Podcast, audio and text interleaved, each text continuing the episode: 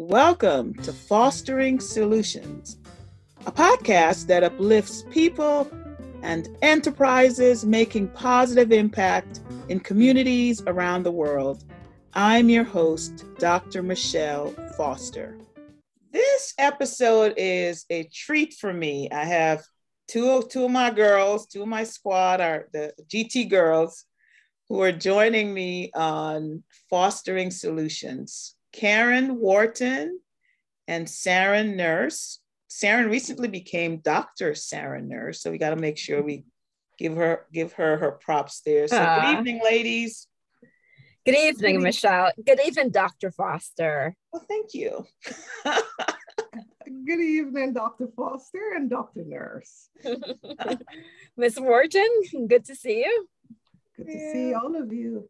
Good to see you all. And you know, we we our friendship was cemented, I believe, through our um, service and giving back to our native country. We were all Guyanese immigrants who went to uh, the same high school in Guyana, Queens College of Guyana, and um, that's kind of what we all have in common. So today we're just going to look at I think we're all in a season of our careers where we're pursuing our passions.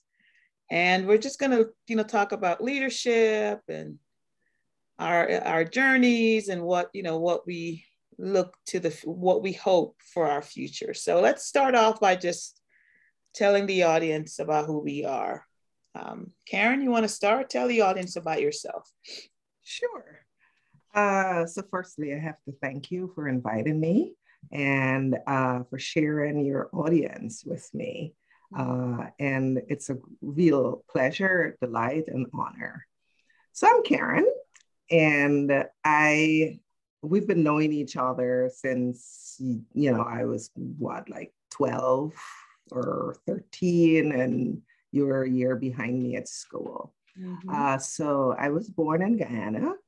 Uh, I come from in Guyana, what is considered a countryside. So it's a few miles outside of Georgetown. Uh, but by and large, my education was in Guyana, in Georgetown. So I was a country girl who traveled every day on, on the bus to school in Georgetown. Uh, and that's at some point in high school, I met you. Uh, we became friends, um, high school friends. Uh, when I was about, when I was 15 years old, we migrated to New York.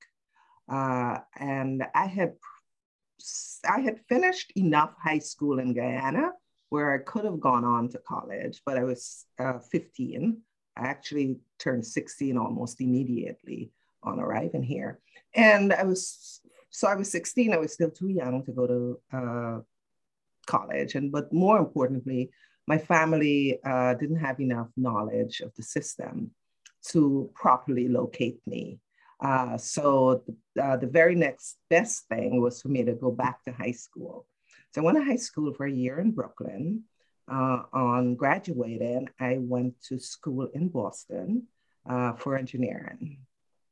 Uh, after I did, I graduated and I worked at engineering for a few years and I didn't really like it. It wasn't exactly what I thought it would be. It was a little bit too lonely, too solitary, because uh, I was a hardware engineer.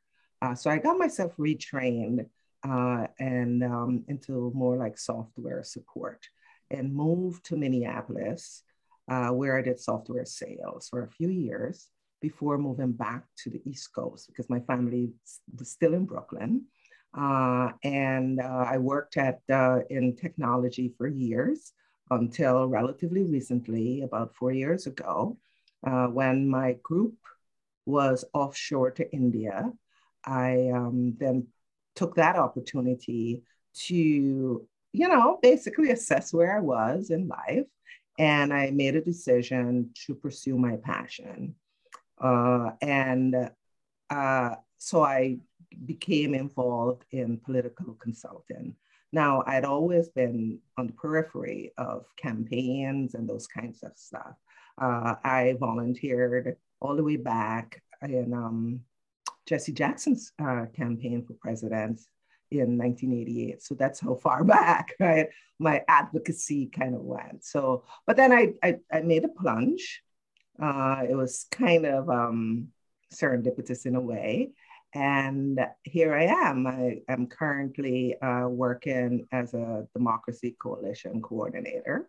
Uh, so I'm driving, uh, advocating for expanded and more secure de- democracy in the state of New York. And that's about it. I'm married with a kid. My daughter is about to graduate from college. I'm really proud of her. Uh, so, you know, the, the photograph of uh, Judge Jackson and uh, today, when was it? Sometime this week with her daughter off to the side, just looking at her like really lovingly. That kind of like resonated because, you know, I'd like to see that out of my daughter. You know, we have a relationship. okay. Thank you, Karen. Sharon, tell the audience, tell the audience about yourself. Thank you again for having me, Michelle. Um, so my name is Sarah Nurse, and uh, currently I am a faculty member at Kean University in Union, New Jersey. Uh, I teach in the business school and I teach uh, entrepreneurship and all the business subjects. And I also do research on entrepreneurship. So my research interest is uh, in understanding the resilience of Black entrepreneurs and also understanding racial disparities amongst entrepreneurs, different different uh, groups of entrepreneurs, and understanding why, what drives racial disparities in performance and in outcomes amongst entrepreneurs. Uh, so how did I get here? Um, so I, I think this is probably like my third career change. Um, originally from Guyana. I left Guyana when I was 17, uh, came to Florida where I did my undergraduate degree at Florida International University. I did marketing and international business, a double major. And after that, I worked in retail for a couple of years as an associate buyer for Federated Department Stores, which is Macy's. Uh, after that, I went to business school where I did my MBA at Georgetown and was recruited by American Express to work in their marketing division in New York. So I moved from DC to New York. So I moved from, Florida, from Guyana to Florida, then to DC, then to New York. I was at American Express for about maybe three years and I did not like it. I, I, I always say I think I'm not the personality for corporate job. And interestingly, while I was there, I thought about, well, you know, I was really depressed at at a certain point, and I thought about what could I do?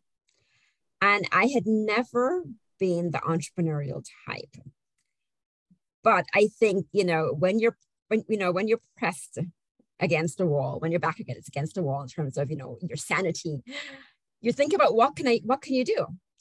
Mm-hmm. And so I started thinking, you know, I think I've been doing a human spa, and I was going back to cosmetology school, and I was sitting in Fort Greene, Brooklyn, one day with a friend of mine, and I said to my, and it was you know one of those horrible days at work. Said to myself, you know, I can go walk dogs for a living. I'm looking around the neighborhood. I see dog walkers, they're walking 10 dogs at a time. I could do that. And I was looking, and I, I did some research, they make a lot of money. Some dog walkers make up, up to $100,000 a year. Is so that right? Wow. Yes. Would you believe that? You know, but you got to be walking like these 10 dogs. You have to walk like 10 dogs at a time to do that. And I said, you know what? The other issue with that is that I'm from the Caribbean. I can't deal with the cold. So, what would I do in the winter months? For income if as a dog walker. So I kept thinking more and more about it. Would go back to Fort Greene. I actually lived in Prospect Heights, which was a neighboring uh, area to Fort Greene at the time. But I loved Fort Greene. I loved the, you know, I loved the vibe of it. All these beautiful black people. It was a very artsy, creative neighborhood. So I kept going back there, and I kept noticing that there's all these dogs in this neighborhood. There's this huge park, but there's no pet supply store. Started thinking, and I'm famous for writing a business plan. Like I love doing research, which is why I'm actually an academic now. So I did mm-hmm. a I did a business plan and found that there was really an opportunity to, to actually do a pet supply and grooming store in Fort Greene. So I ended up uh, at that point. I I left my job because my my department had a reorganization at American Express. I took a severance package, and, and this was around 9/11 enrolled in dog grooming school a week after I left American Express and opened up my first pet care services store in Fort Greene a year and a half later, Kiki's Pet Span Boutique. Uh, this was in 2003. After that, I opened up another store in 2005, another in 2006. Opened up about, I think I opened up seven, seven stores in the space of wow. 20 years. Sold some of them, consolidated. And then in 2015, I started thinking, what is the purpose of my life? And I I'm thinking about how can I scale the impact on what I have learned as an entrepreneur of color. Went back, did a doctorate. Uh, my area was entrepreneurship. I went into academia. Mm-hmm. Sold Kiki's Pet Span Boutique in January of this year. And so I'm no longer a practicing entrepreneur, but officially an entrepreneur educator and researcher. Awesome. Fascinating. So you all have shared your career trajectory um, in your, you know, the story about yourself. Um, and, you know, like I had the starting point in Guyana myself. As we mentioned, we went to the same high school. I immigrated at 17, even though Saren is much, much, much younger than I am. it took you so long to get to that point, Michelle you are usually on point from the beginning, much, much, much younger. Much, much. She hangs out with me and Karen, but she's much, she reminds us that she's much, much, much younger. But, uh, you know, started off in Guyana, loved math and science, but didn't have a clue as to what, you know, what I wanted to be. My family immigrated to Brooklyn. We, we, we picked a school that we didn't even realize it was, it was a, a two-year school, uh, New York Tech I didn't realize until I started. My parents and I, we had, you know, we weren't familiar with the system. But I remember being in study group and someone saying, Oh, Michelle, you're so good at this stuff. It was like calculus or whatever it was. Have you thought of being a chemical engineer? And I said, Well, huh. I would have looked it up and said, Okay, I can, I think I can handle all the prerequisites. So I became a chemical engineer. And my first job, I left New York. All my you know, friends thought I was going to the boonies, but went to uh, my first job was in, at BP in Cleveland, and they were downsizing. Started looking, I started looking for another job, and ended up in um, Charleston, West Virginia, working as an engineer for Union Carbide.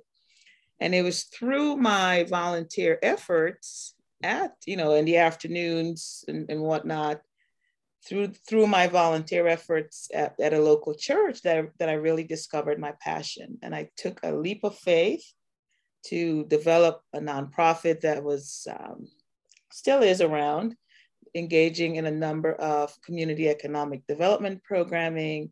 And then I ended up being recruited to be um, the president CEO of a uh, community foundation so I went from engineering to nonprofits to philanthropy. So that's been kind of my my journey. So I, I think it, it's safe to say that we're all pursuing our passions. We really kind of followed what was setting our soul and souls on fire, and that you know we're just excited to be you know black immigrant women um, getting things done. So when you when you when you ladies think about you know, what did you have to learn? What skills? We know you had, you know, you were got your formal education, but beyond that, what skills, attitudes, behaviors, whichever one you want to talk about, did you have to learn or adopt to achieve career success? It's like, what are those other things that you had to learn?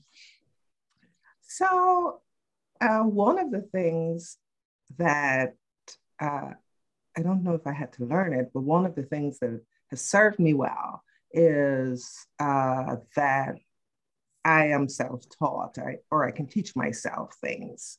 Uh, so I've and I've been I've always done that. Uh, so uh, I did engineering.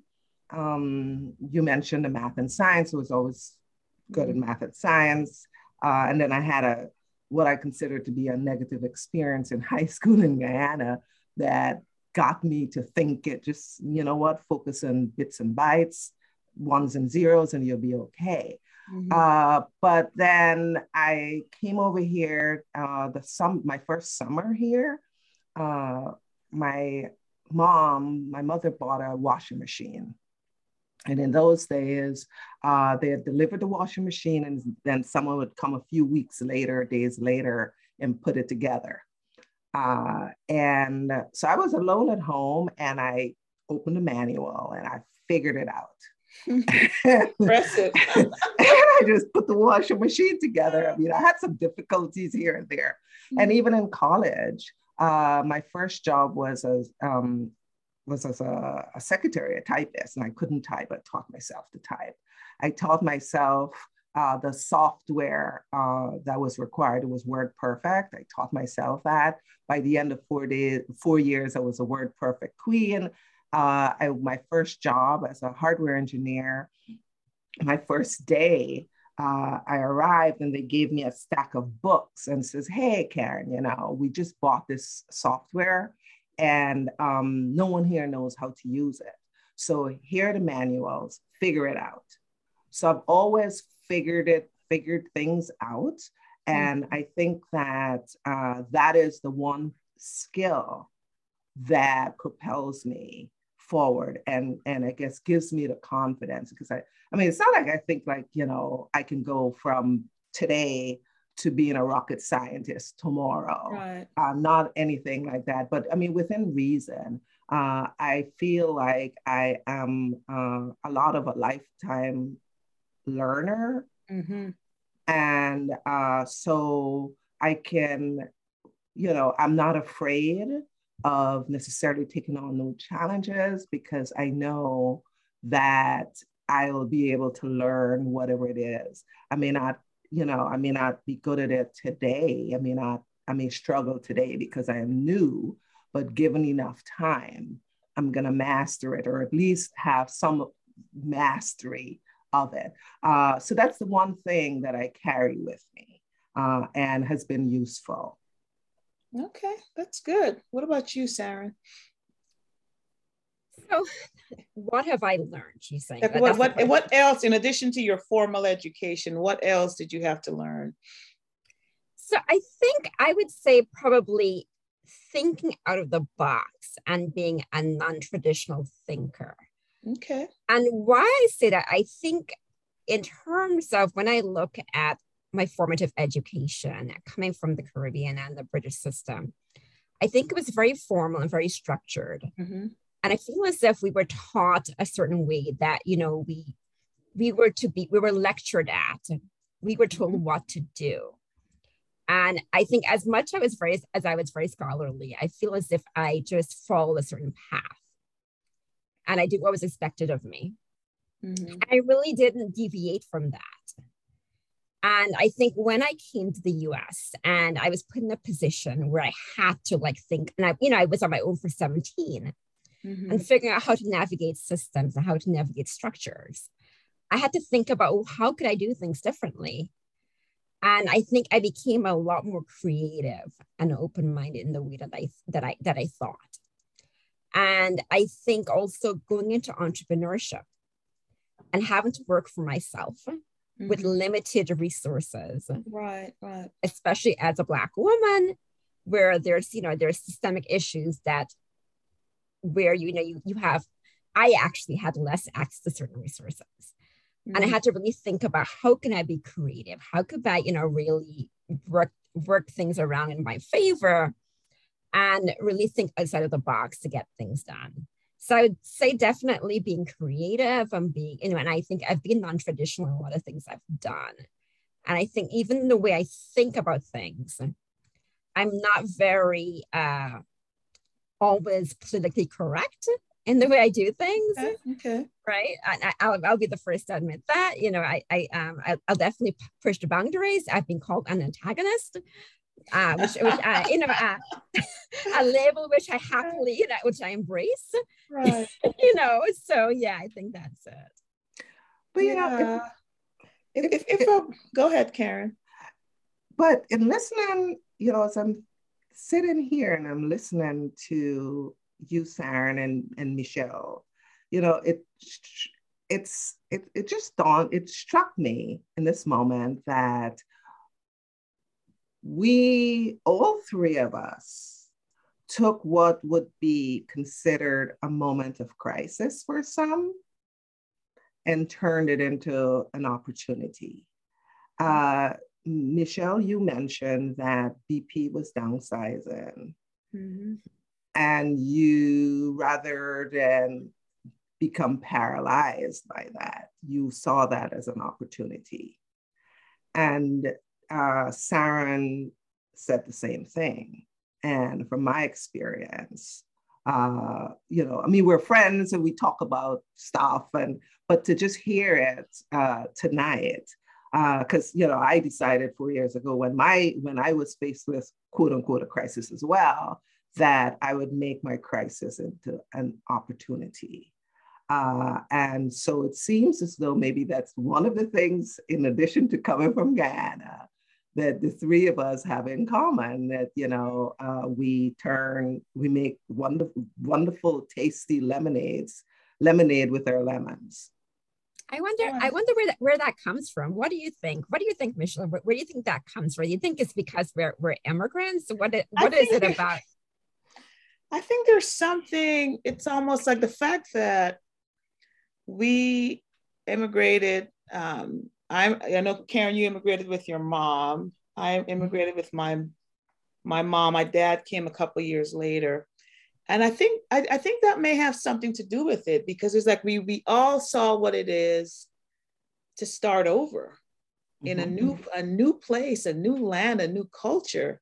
Mm-hmm. And I think we saw that we can still thrive. We, we, we, we were able to figure things out and thrive. So I think I, I, do believe it has something to something to do with our immigrant roots. The fact that we we're not, you know, we are not um, restricted and in in in ba- are bounded by by by certain limitations. We we figure it out. We we take the manual or we just you know we figure it out. I, I think that has something to do with the fact that we are we are immigrants and we you know we we know what it is it's like if, we know that if we can the fact that we have survived a change such a major change that we can do anything absolutely, absolutely. i also i also think uh I, our gender mm-hmm. or gender identity you know the fact that we're female uh women black women black immigrant women uh I mean, when you have kids uh, and you have to put food on the table, you have to do certain things. Uh, even if you want to lie down and you know play dead, uh, it's just not an option. So my family came over, uh, and I think I, I came here a few a couple of years before you, Michelle. Mm-hmm. And we each came with 33 American dollars. And not that we were wealthy by any stretch of the imagination in Guyana, but certainly not $33. And, and I mean, yeah, I'm talking about in the 80s, but $33 in, in the 80s was still not a king's ransom. Mm-hmm. And we had to make do with that. Uh, and, um, you know, I remember, I mean, we had terrible hard times. Uh, I remember someone gave my mom a sweater for Christmas. And that sweater, sweater had to be worn at least three times a week. My mom wore it one night, one day, we washed it, put it in the radiator, it dried. My sister would wear it the second day, come home, mm-hmm. wash it, put it in the radiator. And I think that, I mean, and I, and, and I was fairly young, and I think that kind of, um, it helped build a certain amount of resilience. Mm-hmm. Right. I want to use uh, that word. I want to use that word. Oh my gosh. I'm dying to use sorry. yeah. And and that, you know, whatever it is, and, and, and fundamentally I feel whatever it is that I'm going through right now, it's just temporary. It's just, you know, until I figure it, figure it out and get mm-hmm. to the other end. And I think that it's the woman part as well I mean, I think my brothers are the same, but I feel like I don't have an option. I can't give up. you know, I don't know how you guys feel. I, yeah, so you know, I, I I I was dying to actually put that word resilience. You know, I I don't, I don't know if you know this, uh, Michelle, but I my my research is on resilience, is on mm-hmm. entrepreneurship. Yes. And so I look at, uh, at so many things through that frame of mm-hmm. resilience. Mm-hmm. And as Karen is talking and thinking, you know, the buzzword is adaptation, is that we're able to really, I think, and there's a lot of research because I'm a very scholarly, I'll bring up the research too, about the fact that immigrants are really adaptable Mm-hmm. I think that's maybe a part of it because I'm even thinking about when I opened up my first business and people were saying, Oh, you're taking such a big risk. You know, you must be a risk taker. And I'm like, Not really. I'm just doing what I had to do. Right. You know, this is the environment I'm in. This is what's happening. So I'm just going to do it. It's not about, I didn't even think about, well, I don't think I was even really scared. It was just that, you know, this is a change and I'm going to adapt to this change. Mm-hmm. Mm-hmm. Absolutely, absolutely. And and I think what what I see because I look at my parents and I see I'm just amazed that how they came and just restarted. Because we you know we were still teenagers right when we came right? But I saw where like my mom when she left Guyana she was teaching at the teachers training college. And her first job here was at a child care center. She was she was at a daycare center. Mm and I, I kids, it's almost like when I see, and then when she retired, she was working at the Board of Education in, in, in Brooklyn there. But it's like to see them come and, you know, without any pride, knowing that you got to start somewhere. It's not about, you know, having false pride. You, have got to, it's a job and, you know, she's got, she had um, the kids to take care of but it's like just to see it's like i have no excuse. It's like it's kind of you know I, I was married for for a little bit there and i would get so frustrated with with with my my husband at the time because he was born in america and it's like you have no excuse. I, I can't i just couldn't that you know no excuse for not being able to find a job and keep a job. Because i saw my what my mom did. My dad he was the the uh, CFO at the post office. He came and he was doing temp jobs. And I'm like, you have no excuse. There's too much opportunity in America for you to, to, to, to blame someone else for your, your uh, shortcomings. You know what I mean? So I think mm-hmm. having that example um, of my parents really made an impact on me. And, you know, I mm-hmm. always revert to it whenever I'm faced with a challenge, I'm like, oh, if they can figure this out, I can I can figure this out, you know? Yeah, yeah. Yeah, I, I, I think I think that well, the truth is, I mean, there are lots of obstacles in our way. Mm-hmm. Um, I mean, we saw that this week where this woman who is more qualified than anybody right. Oh, super qualified. Right. It's like that job is probably mm-hmm.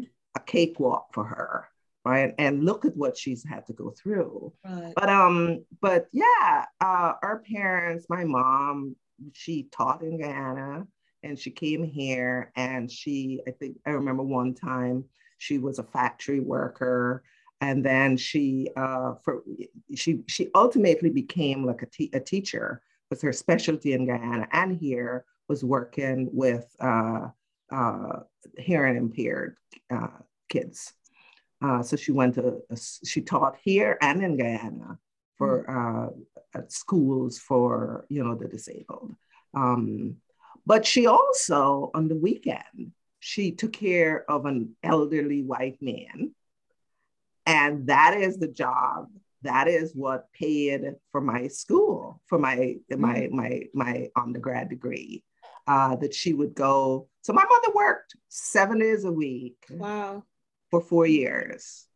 And the day I graduated, maybe she probably finished, maybe she continued working until the end of the month, but seven days a week uh, yeah. for four years, right? And maybe Christmas and some other days off, right? So I, you know, I'm like, okay, if I fall down, okay, you know, I get bruised and beaten up a little bit, but I'm gonna get up and go as long as I have, you know, my faculties and so on. Mm-hmm. I feel I'm okay. yes, mm-hmm. yes, yes. So when you think about leadership, what do you think mm-hmm. are some? Because I, you know, I think we're all leaders uh, here in this conversation. What do you think are some keys to effective leadership? Like, what has worked for you in terms of uh, of, of of your leadership journey? Hmm. Um. Well, I I like to collaborate. Mm-hmm. Uh, so I am probably the stereotypical woman in terms of my leadership style would be to bring people along. Uh, you know, so just help people uh, along. Uh, but I also think it's important to have a vision that you can articulate so that people can be can buy into your vision and be helped along. But yeah, I think that uh, I'm more collaborative. Uh, at some point, you know, decisions have to be made, right? Mm-hmm. Uh, but I would I would say it's more collaborative. I don't know. Um, I would be interested to hear yours, Michelle. My, because I was thinking about like you know what what what's what skills um, are important for leadership, and I think collaboration is certainly one um, and and having and having a vision. Um, if I were to think of of others, just just having great listening skills, I think we often as as leaders we're, we're so busy trying to think of what the person is, how the person is going to answer the question that we miss the listening part of it so i think a leader you know has to be a great listener as well um, what, what, what are some of yours, Sharon?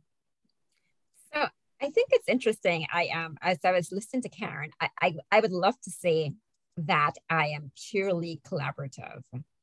Uh, and that would be so easy to say, but I, I don't think I am always. I think mm-hmm. I I think I'd probably say I'm more situational. Okay. Uh, because there's sometimes I think, you know, especially haven't worked in a business where I have had tons of like teenage uh, interns, mm-hmm. where there's certain people who who want to be told what to do. And when you present them with, you know, saying you can be part, you know, you can participate in the solution, they're actually quite uncomfortable with that.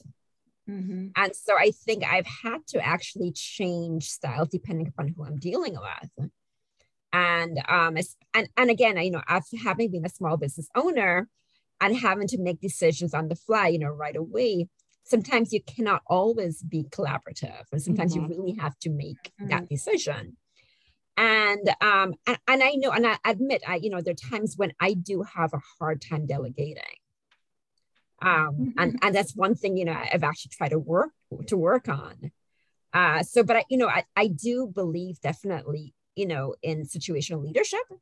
And I think there are situations where people want to be involved in the process and you do involve them in the process.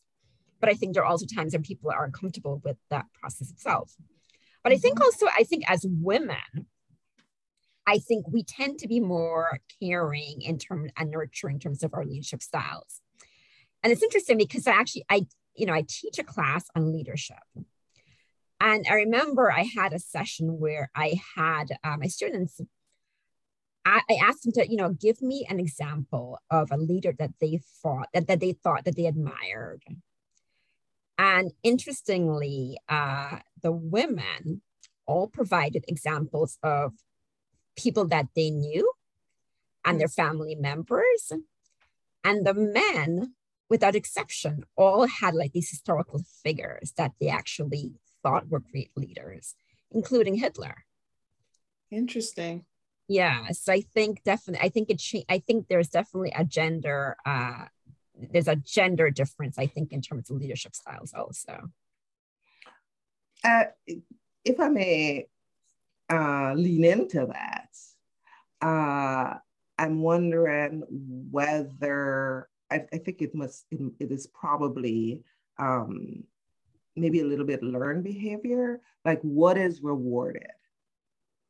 And in women, women's leadership, leadership coming from women, maybe the more collaborative, uh, the more caring, touchy feely kind of, I mean, I'm, I'm being stereotypical in a way.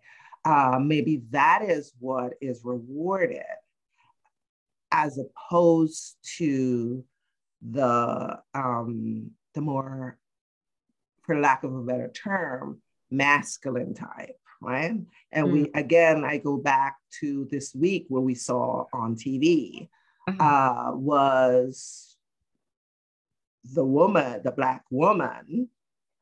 Uh, you know, we we thought that she was so great because she didn't blow up right? And she didn't assert herself and say hey this is you know this is wrong.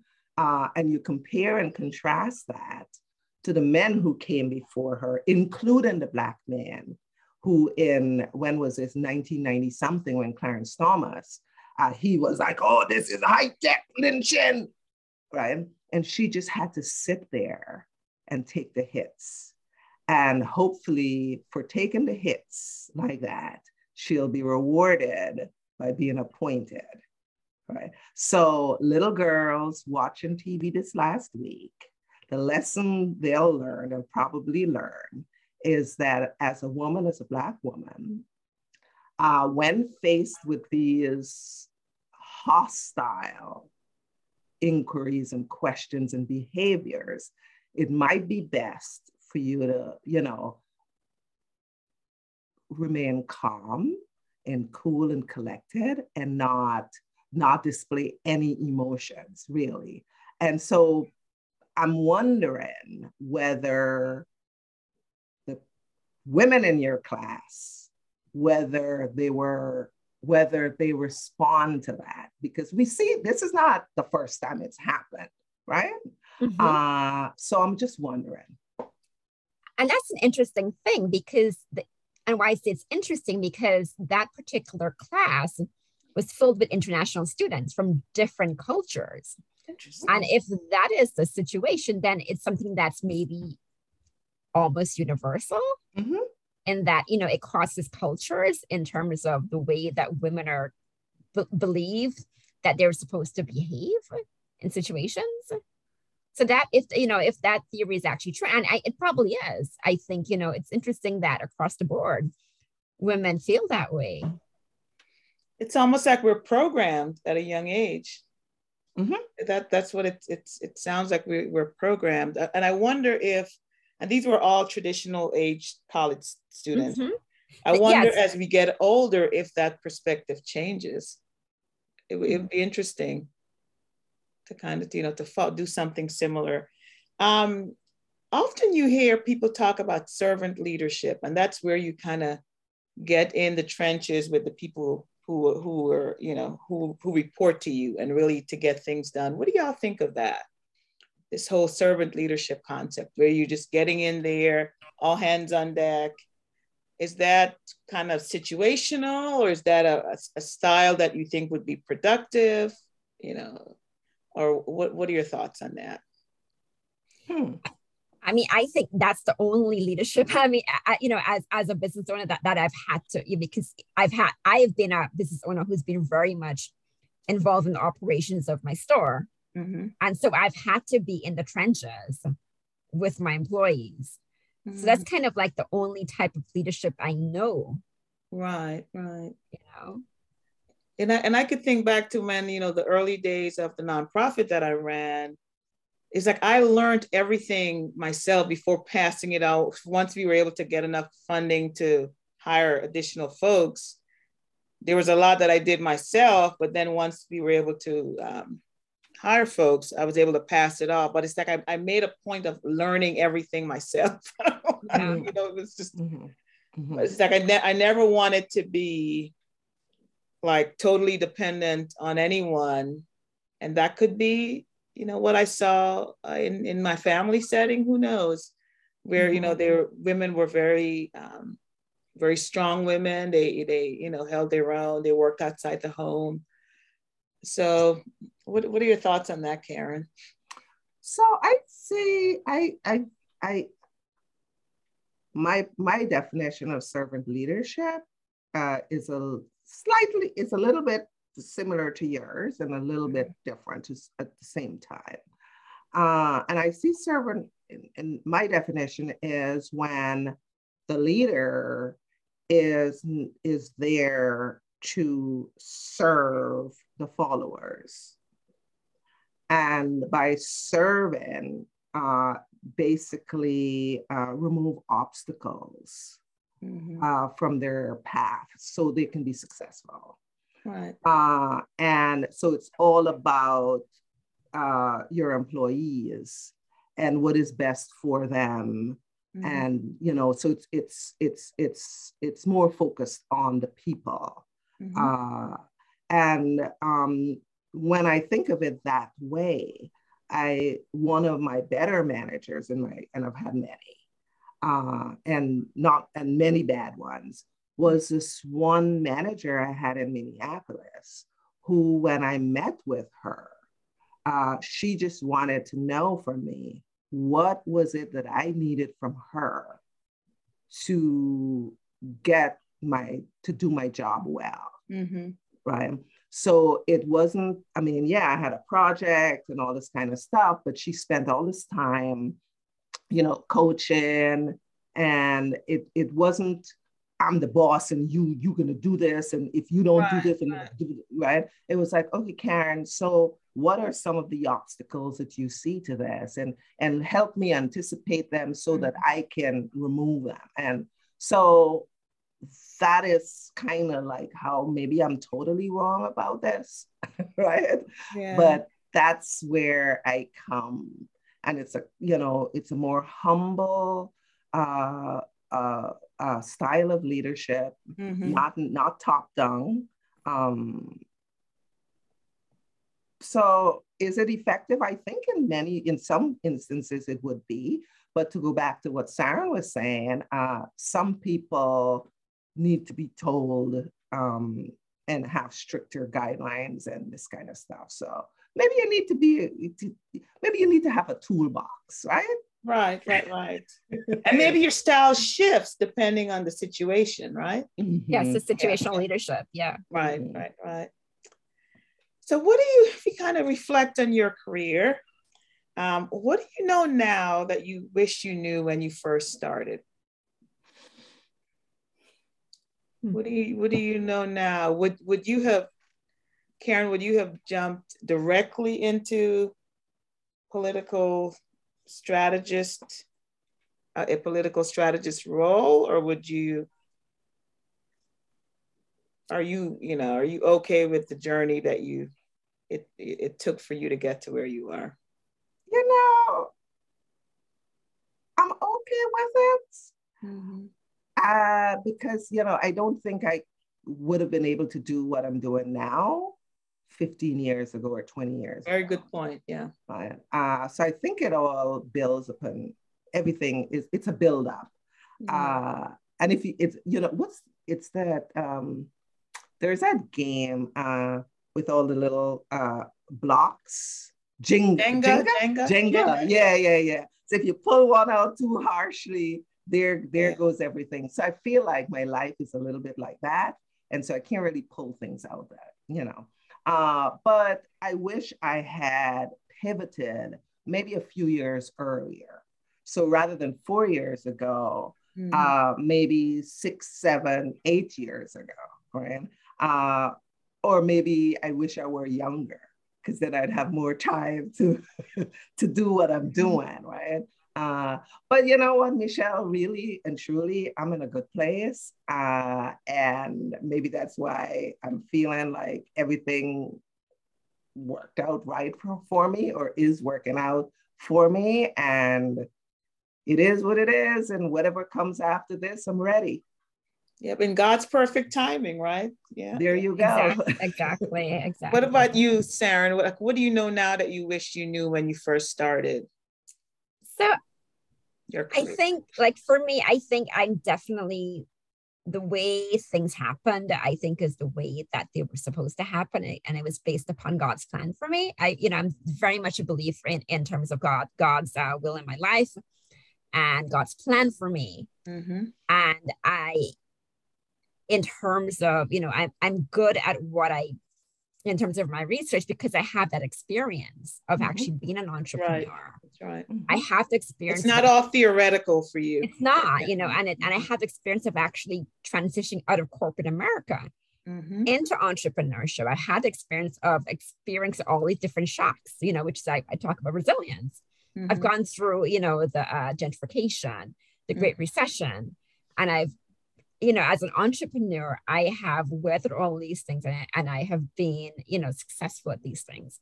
And I'm able to now really help other people in, in terms of educating them and also to really just in terms of my, my lens when I do my research, I yeah. have that practical experience. Absolutely. So I definitely believe that I'm a firm believer that things happen the way they're supposed to happen in your life. Mm-hmm. And I have so many examples I could tell you of that. Absolutely, absolutely. I think one thing that I wish I knew back then was the importance of networking. Mm-hmm. And just because as you know, you guys know I'm I'm more of the re, I'm more reserved at my core. I'm I'm shy and and introverted but it's like I wish, but I make myself, you know, kind of do go out and be and talk to folks and do all that. But it's like I wish I knew earlier how important that is. Um, because you know, I was just about just gonna, you know, keep my head down, get the work done, you know. And I thought that that other stuff was just like fluff and you know, just folks who are trying to get out of do work, getting out of doing work. So it's like I wish I knew the importance of networking sooner. So that that's that's mine. Just kind of switching gears some, you know, as I mentioned earlier, we were three were connected because we were, you know, engaged in service to our, our old school and, and our native land. So, and all of that is really um, philanthropy. What we were doing is really um, philanthropy, giving of our time and talents and, and our treasures um, back to, to someone else. So why, why is this work important to you? Why is giving back important to you? Saren, you want to start this time? Sure. So I believe that we are all given different talents and skills, mm-hmm. and we have a purpose in our lives. And I think we need to be able to, and we should be able to when we when we're given certain gifts and talents and skills to help others who may not have similar situations mm-hmm. to us right? And i definitely think so that's part of just who i am. And this is part of me in terms of why i also became an academic in terms of wanting to share my knowledge. And it's also part of why i also have been very involved i think in diaspora and giving back to guyana right. because I believe that, you know, that I, the things that I have learned. I mean, talk about knowledge networks, Karen, that, you know, you talked about this on the panel the other day, you know, about knowledge networks and transferring knowledge, mm-hmm. uh, human capital and all the resources from that we have actually gained. Because at the end of the day, you know, I think we are who we are because we were a product mm-hmm. of Guyana. And I think being Guyanese is a large part of who I am. Mm-hmm. And I'm appreciative of that. And I really want to give back because I believe that that is a large part. I was given so much by mm-hmm. being Guyanese in the Guyanese, you know, like that Guyanese society. Mm-hmm. And I really believe that I, you know, I, I, it's my duty to give back. Yeah, and that, that reminds me of the script, the scripture that comments coming to mind as you speak is it to whom much is given much is required that's exactly. ex- that, that's it exactly we were, we were so yeah. blessed by the upbringing you know simple upbringing you yeah. know we, we just just the basics but we that's that foundation we received in guyana it, i think it behooves us to mm-hmm. you know to give back and to whom much is given much is required mm-hmm. um karen you want to weigh in on that one so uh Exactly. To whom much is given, much is required. Uh, and I feel like I was given a lot. Mm-hmm. Uh, I was given a lot by a number of people uh, from the time I was in Guyana as a little girl. And, um, you know, and I continue to receive gifts from people, all kinds of gifts, not right, right. intangible, right? Mm-hmm. And uh, so I feel like I, I have an obligation to pass it on, mm-hmm. right? Mm-hmm. To, to, to, to do the same for others. Right. In addition, I think I mentioned earlier that I uh, was I was raised in the countryside, and but but then went to school in Georgetown. Mm-hmm. So country girl, travel every day to town, and come back home. And I feel like the disparity, the in inequality, not I feel, I know that I saw the inequality, a lot of inequality, and that registered. Mm-hmm. It registered, and it, and even then, it always it made an impact. Then that I would go to school, I would get on this bus, go to school, and uh, the kids, as you know, many kids, many of the kids in our high school were fans, were from fancy families, chauffeured, uh, vacations, you know, just living life, right? Or, or, or privileged. And then I would go home, and the, there were kids in my village who were going to school like barefooted and having showers, you know, having to bathe in the trench, right? Uh, and you know the school didn't have uh, indoor plumbing, uh, and I knew that. And my family was not wealthy at all. Uh, but whatever it is that we had, there were people who were much worse off mm-hmm. in the mm-hmm. village, mm-hmm. and we had to share. Uh, and so I think that uh, had a huge impact on me. The fact that uh, my family, whatever, whenever we had anything good, like let's say someone came from the US and gave us, you know, sardines or whatever, multiple t- tins.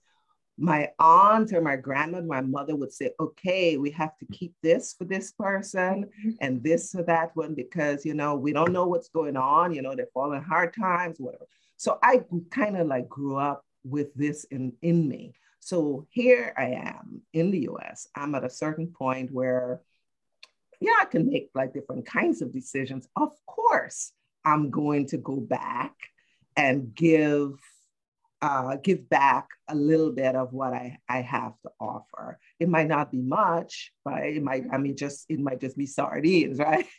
uh, but um, but and and and I think that even I look when I look at what I'm doing now, uh, the role that I'm in now, it is largely driven because of the inequalities that I see uh, around me.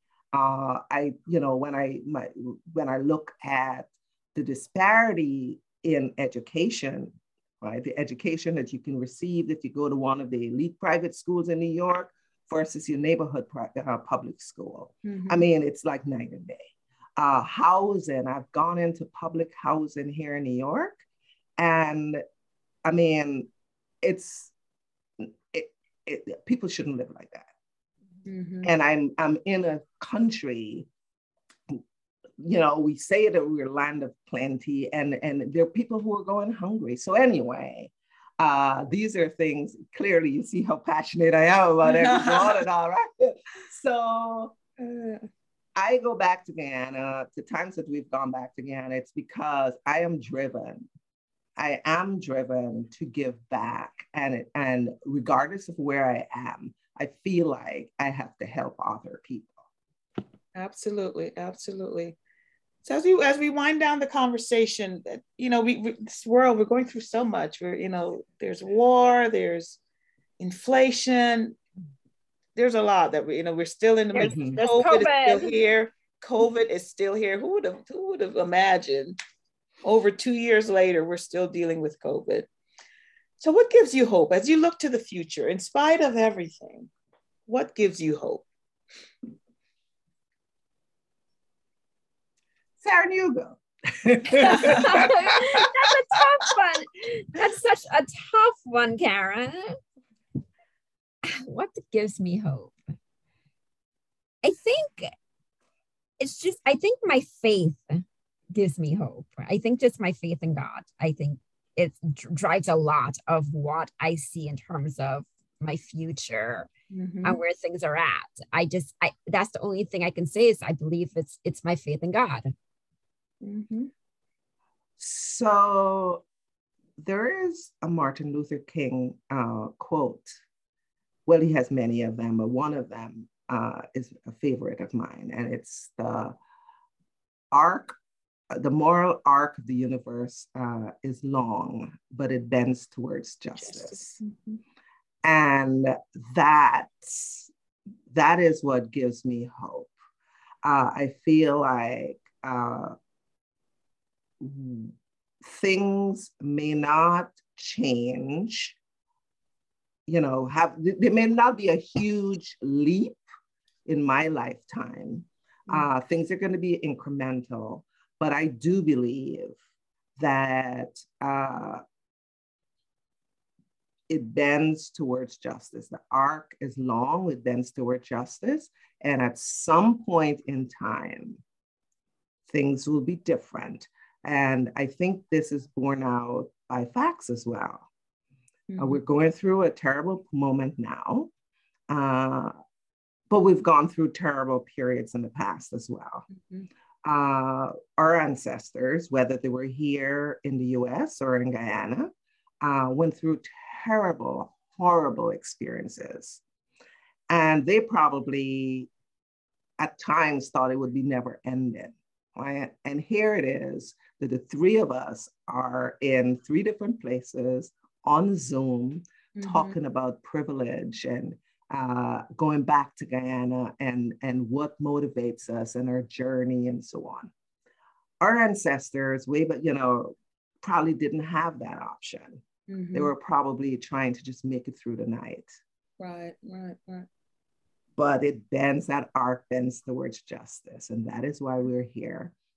And I believe that uh, in 100 years from now, uh, things would be better and things would not be better. Some things would be bad, would be different, mm-hmm. and some will not. So we would, so yeah, so I'm hopeful. Absolutely question, Karen. so when, when, you when you say justice, right? Justice for whom?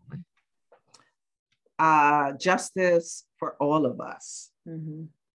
All of us. Uh, I think that um, for Black Americans, for or African Americans, uh, I think uh, we are moving forward obviously not fast enough. Mm-hmm. And in some instances, I feel we take one step forward, two steps backwards. Mm-hmm. But then sometimes we get three quick steps and then we're stagnant. Mm-hmm. And then we have a step back. So it's a journey. And I do believe, I do feel like things are improving, not fast enough uh, and not wide enough. But this is, we're in it for the long haul.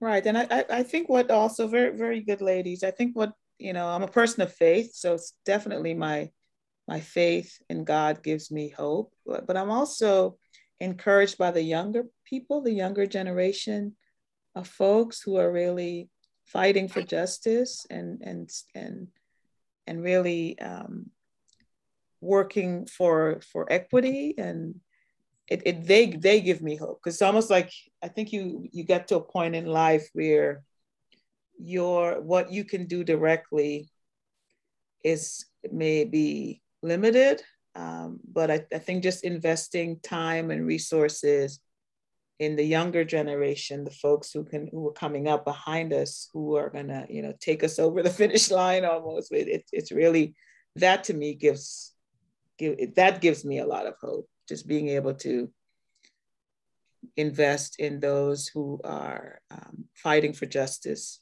mm-hmm. um, for all people. Mm-hmm. Um, they give me hope. So, all right, ladies, that's it for our conversation. If you want to close, like, what's next? What's next for you all? What's what's next? we have to get back to Guyana. We have to do a project. Can we get yeah, a project absolutely. done in 2022? I don't know. What this is 2022? um, Karen has a brand new job, so I'll talk for Karen. You know, I know Karen, she I can't do it. Take off willy nilly. I have I, publications to do, so I have publications to get in. We so. have to get a, a, trip, a project on the calendar, ladies. If not this year, definitely early next, next year. year. Next year, uh, but you know, certainly we could do something remote this year. Yeah, certainly. You know, uh, certainly we can, and we certainly you know, I feel like we are doing this is a project, right? Right. Uh, and uh, you you're doing something tomorrow, and that you know another project, and we're doing things. We're just not physically going to Guyana, but we're doing just different different initiatives, right? Different kind of making initiatives. making that lemonade, making that lemonade out of lemons. I actually am doing research this summer in Guyana. It's like I completely I completely forgot about that. Oh, what are you I'll researching? Entrepreneurship. Tell us more. So just, for just about uh, how Black entrepreneurs in Guyana survive shocks, and I'm looking at COVID and also looking at political shocks. So when there's a shock, you know, a change, a change to the political system, how does that affect black entrepreneurs? So you know you know especially uh, what was it last year when the the, the regime the political system changed from one uh, where it was majority black to majority to now indian. How does that affect um, and those race relations affect black entrepreneurs again and, and their survival and their, and their outcomes? That should be great.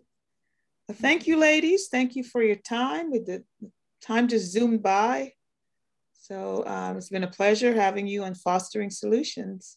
Thank you for Thank having you. us. Michelle. Can't wait to see you all in New York soon. Thank you, Michelle. Love you. Love you. Love you, all. love you guys. Not guy. No, let me not say guys. Love you, ladies. Love you, ladies. Love you, fantastic, phenomenal women. Phenomenal women.